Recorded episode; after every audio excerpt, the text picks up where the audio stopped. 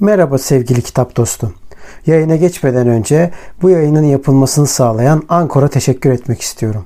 Ücretsiz olan Ankor, podcast'inizi doğrudan telefonunuzdan veya bilgisayarınızdan kaydetmenize ve düzenlemenize olanak tanıyan araçları mevcut. Ankor, podcast'inizi sizin için dağıtır. Böylece Spotify, Apple Podcast ve daha pek çok yerde sesiniz duyulabilir.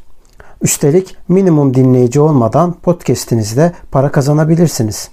Tek bir yerde podcast hazırlamak için ihtiyacınız olan her şey Ankor'da.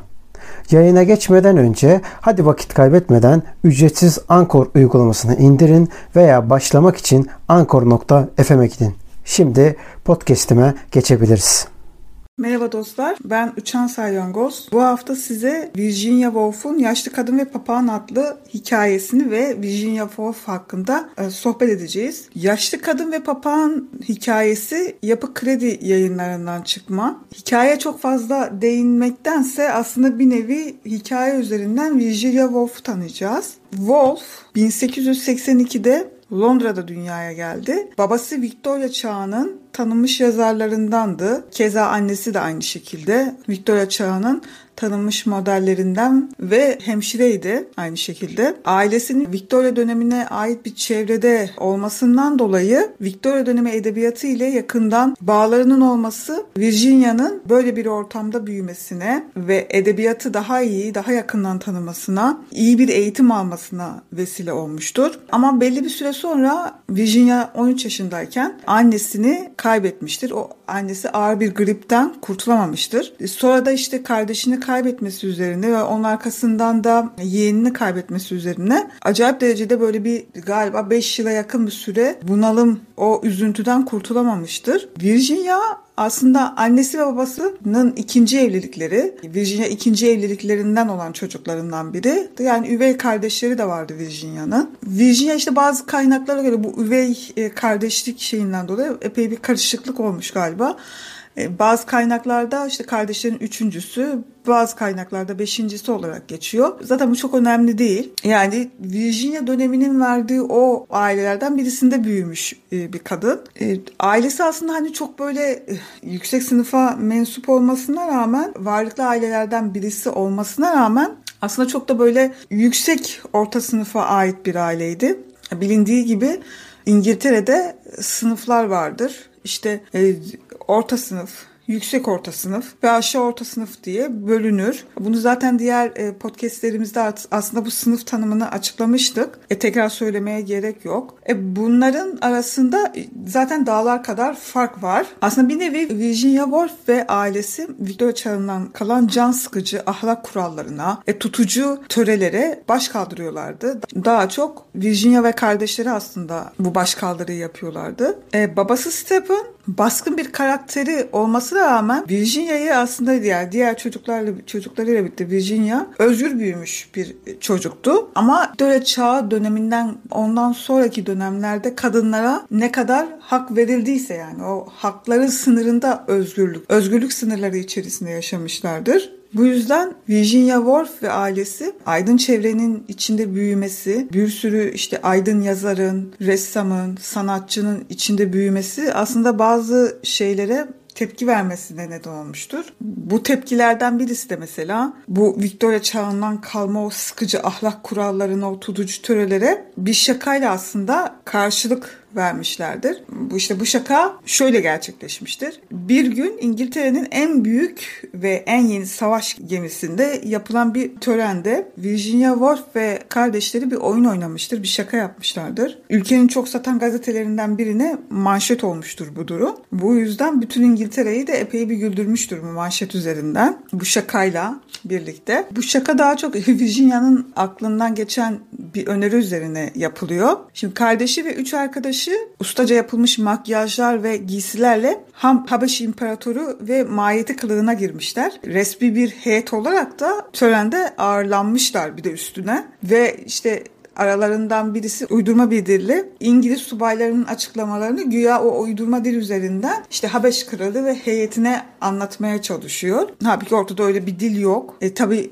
karşı tarafta bu dili bilmediği için gerçek zannediyorlar. Ve bu arada Virginia'nın adı verilmeden işte bıyıklı, sakallı ve çok yakışıklı bir Habeş prensi olarak büyük bir resmi gazetede manşet olarak çıkmış. Yani böyle bir prensin geleceği, törene geleceği manşet olmuş. Bu epey bir zaten gazetede manşet, e, gazetede yayınlandıktan sonra e, tüm İngiltere'yi neredeyse gülme krizine sokmuş bu olay. Tabii o zamanlar babası yaşamadığı için buna tanık olamamış anladığım kadarıyla. De, yani e, zaten tanık olsaydı kalpten giderdi gibi bir şey olacaktı. Virginia Woolf yazarlık hayatının başlarında özel yaşamında daha çok böyle kadınların özgür olmamasından, istedikleri gibi istedikleri yere girip çıkamamasından, haklarının erkeklerden daha aşağı görülmesinden e, çok fazla sıkılmış. Bu yüzden de zaten ona karşı, bu duruma karşı epey makale, yazı yazmış. E, Virginia Woolf zaten ileride evlendiği kişi de Leonard Woolf.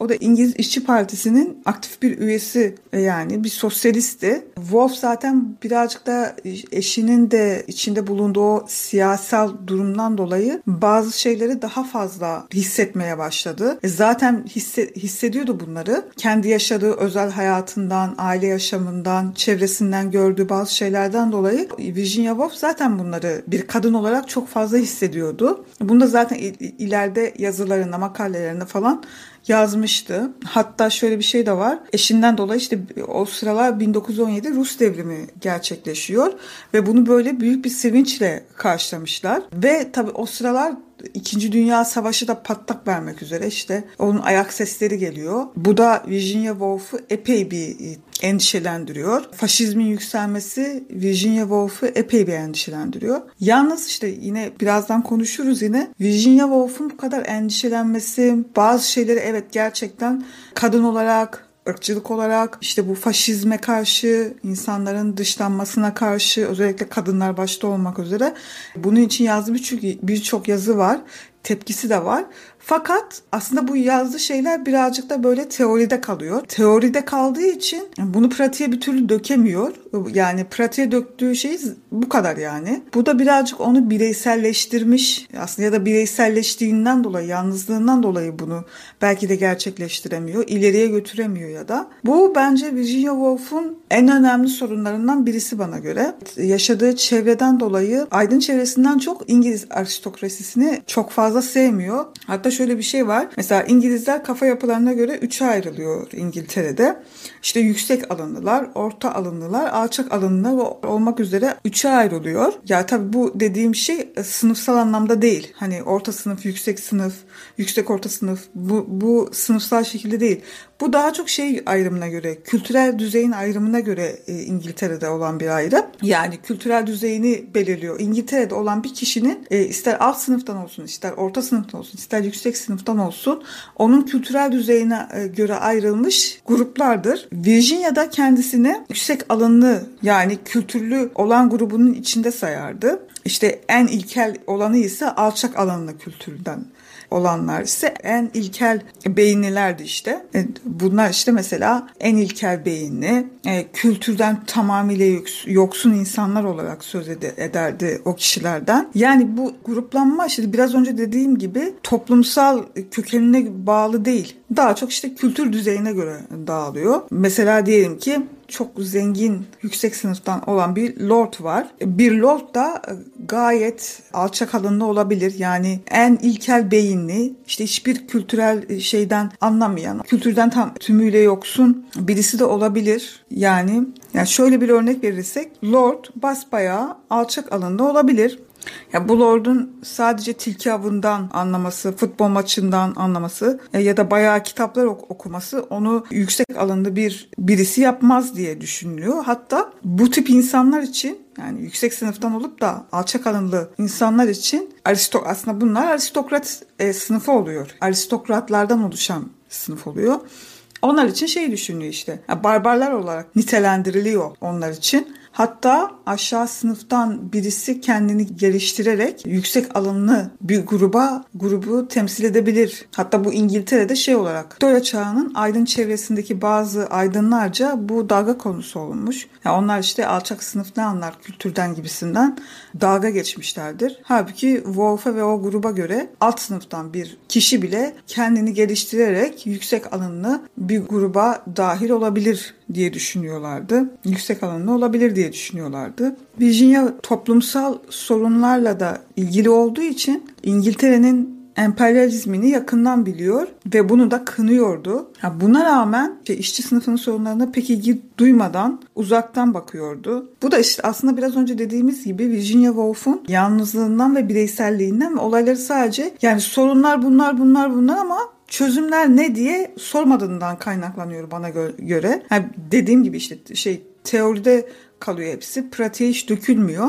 Evet bu kadar sorun var, bu kadar yaşanmışlık var. İşte 2. Dünya Savaşı olmak üzere, faşizm yükselmek üzere, işte bu emperyalizm var, kadınların sorunları var. Bunları biliyor ve bundan da e, gerçekten rahatsız oluyor. Ama tek yaptığı bu kadar. Hani daha fazla ileriye gitme gibi bir şey olmuyor. Ondan dolayı işte sokakta olan işte yürüyüşler, kadınlarla ilgili yürüyüşler, işçi sınıfların ayaklanmalarına olan tepkisi sadece uzaktan bakmak veya en fazla destek olmakla oluyor. İşçi sınıfının sorunları Virginia Woolf'un ilgisi alanı dışındaydı bu daha çok kadınlar üzerinden içine dahil oluyordu. Çünkü işçi sınıfı olsun veya işte zengin aristokrat kesimi olsun kadınlar her yerde eziliyordu. Bir aristokratın kızı da aynı kendisi mesela kendisi de bir aydın sınıfı ve birazcık daha durumları iyi olan bir çevrede büyümüş, yetişmiş olmasına rağmen Virginia Woolf'un da yapabilecekleri belli bir yere kadardı. Bu yüzden Virginia Woolf bazı olaylara bakarken sadece toplumun geneline bakmıyordu. Bir açıdan bak kadınlar sorunu üzerinden bakıyordu. E, bu da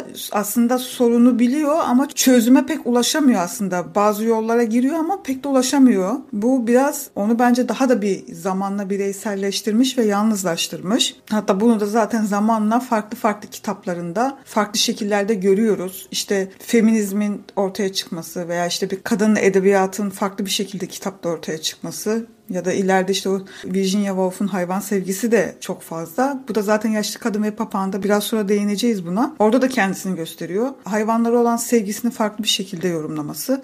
Aslında hepsini bir bütün olarak düşünemediği için ayrı ayrı parçalar olarak düşündüğü için bir türlü toparlayamıyor olayları.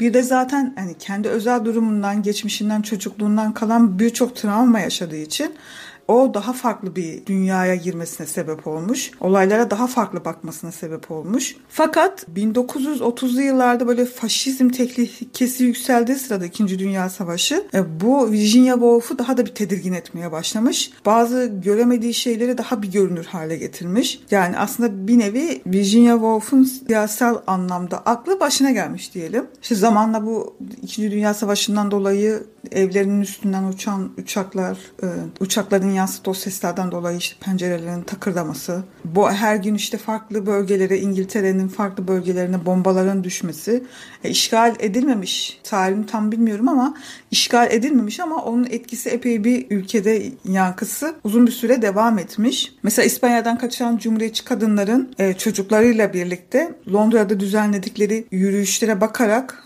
epey bir ağlamış ve büyük bir böyle acıyla seyretmiş. Bunun üzerine e, makaleler yazmış. Sanatın politikanın peşinden gitmesinin nedeni adlı bir makale bile yazmış. E, bundan dolayı zaten Nazilerin kara listesine giren yazarlardan, aydınlardan, sanatçılardan biriymiş. Virginia Woolf'da. İşte 2. Dünya Savaşı'nın dünyada ve Londra'da gösterdiği yıkımları, yıkımları da işte makalelere, işte yazdığı yazılara, kitaplara işlemiş. Ve bu savaştan sonra Virginia Woolf'da bir feminizm yükselmesi, feminizmin tohumlarının yeşerdiği dönem olmuş. Çünkü savaşların erkeklerin çıkardığını düşünüyormuş. İşte erkekler kadınları hem kültürel yaşamdan, toplumsal yaşamdan dışlayarak işte kendi egemenliklerini de kurarak bu egemenlik üzerinden savaşları da onların çıkardığını düşünüyormuş. Ki bir nevi de haklı zaten belli bir yere kadar. Çünkü bir nevi işte egemenlik erkek tekelinde olunca önce faşizme sonra faşizmin doğal sonucu olarak da savaş savaşın meydana gelmesine sebep olmuşlar. Yani Virginia böyle düşünüyor. Ki evet zaten normal yani düşünürsek egemenlik çoğunluk kimin elindeyse o bazı şeyleri yönetir ve bazı şeylere sebep olur. Bizim özellikle o dönemin 20. yüzyılın başlarında işte o 1900'lü yıllarda egemenlik daha çok kadınlardansa erkeklerin tekelinde olduğu için onların iktidarı tekerlerinde olduğu için e, savaşı da bir nevi aslında onların çıkartması da Virginia Woolf için gayet görünür ve anlaşılır olmuş. Virginia Woolf aslında bu kadar böyle yoğun o 1900'lü yılların o yoğun işte savaşlar, kadınlara işte verilmeyen özgürlükler, farklı şiddetler o kadar yoğun bir dönemin içinde olmasına rağmen bu yaşadığı toplumsal sorunları da aslında yazıya kaleme almasına rağmen bence olaya bir bütün olarak toplumsal açıdan bakamıyordu. Bunun verdiği bunalım aslında bütün e, hayatına ve kitaplarına yansımış durumda. Mesela işte yine örnek verecek olursak daha Virginia işte 19. yüzyılın sonlarında işte Virginia 18 yaşlarında Virginia okumayı, eğitimi, kültürü çok fazla sevdiği için o dönemin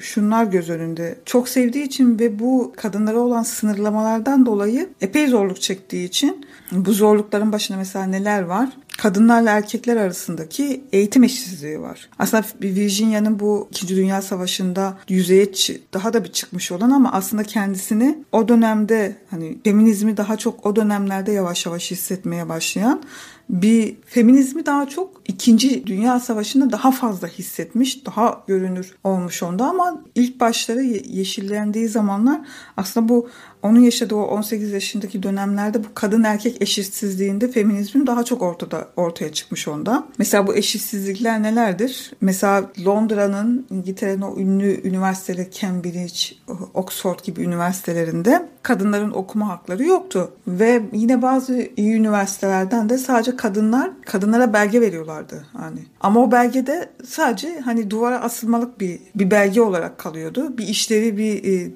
bir kadının ondan geçimini sağlayabileceği bir şey alternatif haline gelmiyordu. Sadece duvarda süs olarak görevini görüyordu sadece. Ve mesela o dönemde okuyan kadınlar işte birkaç işte kolej vardı kadınların okuyabileceği. O kolejlerde de durum o kadar kötüydü ki e, okumasalar daha iyi gibi bir durum ortaya çıkıyordu. Çünkü kadınların okuduğu kolejlerde e, yemekler bile erkeklerin üniversitede yediği yemeklerden çok çok kötüydü. Aldığı eğitimler, öğrenim görevlileri en düşük, en yeteneksiz öğretim görevlilerinden oluşuyordu. Kolejlerde daha çok işte erkek eğitmenler görev yapıyordu.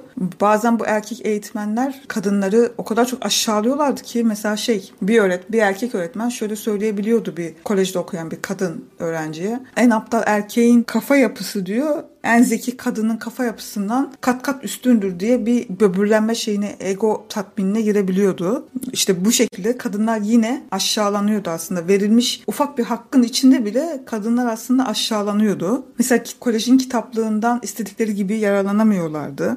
Hatta kadın olduğu için çimenlerde yürümek bile yasaktı o dönemde. Düşünün yani. İngiltere, bizim şimdi gözümüzde büyüttüğümüz o İngiltere, Londra o dönemlerde o kadar kadın haklarında gericiydiler ki düşünün yani çimenlerde yürümek bile kadınlar için yasaktı. Nasıl siyahiler hayvanlar için o dışlanan o şey kadınlar için de aslında aynı şekilde devam ediyordu. Yani o eril düşünce, o ataerkil yapı o kadar toplumu sarmıştı ki bu yansımalar toplumun belli sınıflarında belli şekillerde ortaya çıkıyordu. Mesela diyelim ki zengin olan bir aile bile yani yüksek sınıfa mensup olan bir ailenin kızı bile istediği bir şekilde evlenemiyordu istediği kişiyle veya bir şey bir erkeğin bir kadını dövmesi çok normal karşılanıyordu. İster yüksek sınıftan olsun ister orta sınıftan alt sınıftan olsun fark etmiyor bir erkeğin bir kadını dövmesi çok normal karşılanıyordu. Hatta o dönemde Naziler 3K diye bir yanlış hatırlamıyorsam 3K diye bir sloganları vardı. O sloganda şey kadının görevini yani anlat slogandı. Tabii bu iyi yönde değil kötü yönde. O 3K burada ne anlama geliyor? Çocuk, mutfak ve kilise anlamına geliyor. Yani kadının görevi ne? Çocuk doğurmak, çocuklara bakmak, ondan sonra e, yemek pişirmek, evi temizlemek ve dini görevlerini yerine getirmek. Bunlar Nazi Almanya'sında yani Nazi döneminde kadınlar için uygun biçilmiş kılıf diyelim. Onların başka bir yapacağı bir şey yok. Kadınların tek görevi 3K'yi yerine getirmek. 3K.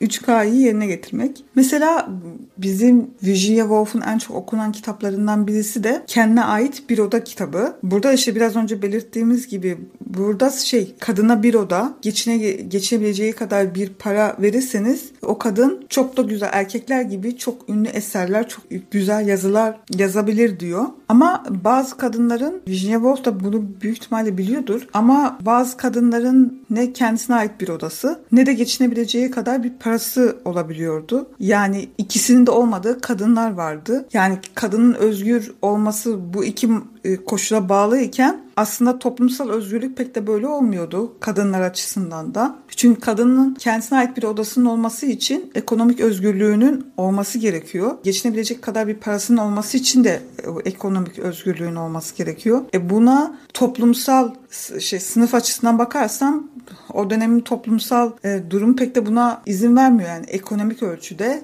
haklar mesela kadınlara verilen haklar ölçüsünde veya işçi sınıfına verilen haklar, ekonomik özgürlükler neticesinde bunlar pek de sağlanacak şeyler değil. İşte Virginia Woolf'un bence sadece bu iki madde üzerinde durması ve ileriye gidememesi aslında sorunu pek de çözdüğü anlamına gelmiyor bence. Tabii Virginia Woolf bunlara bu şekilde yani toplumsal düzey bakamasa bile Virginia öyle bir toplumda yaşıyor ki kadının henüz cinsiyetinin e, var olmadığı sayılan bir dünyada yaşıyor. O dünyada da kendini kadın olarak baştan yaratmak zorunda kalıyor. Bu yönden gerçekten de kadının özgürlüğü için ve kendi özgürlüğü için epey savaşmış kadınlardan birisidir. Yine dediğim gibi yani de, biraz önce konuştuğumuz gibi bu sadece birazcık daha böyle olaya duygusal baktığı için yaşadığı o, o kadar olaylardan sonra, e, travmalardan sonra ve toplumsal bu kadar e, toplumsal sorunu görmesine rağmen olaya yalnızca bu kadar bakabiliyor. Buna rağmen bir kadın olarak kendisini baştan yaratabiliyor.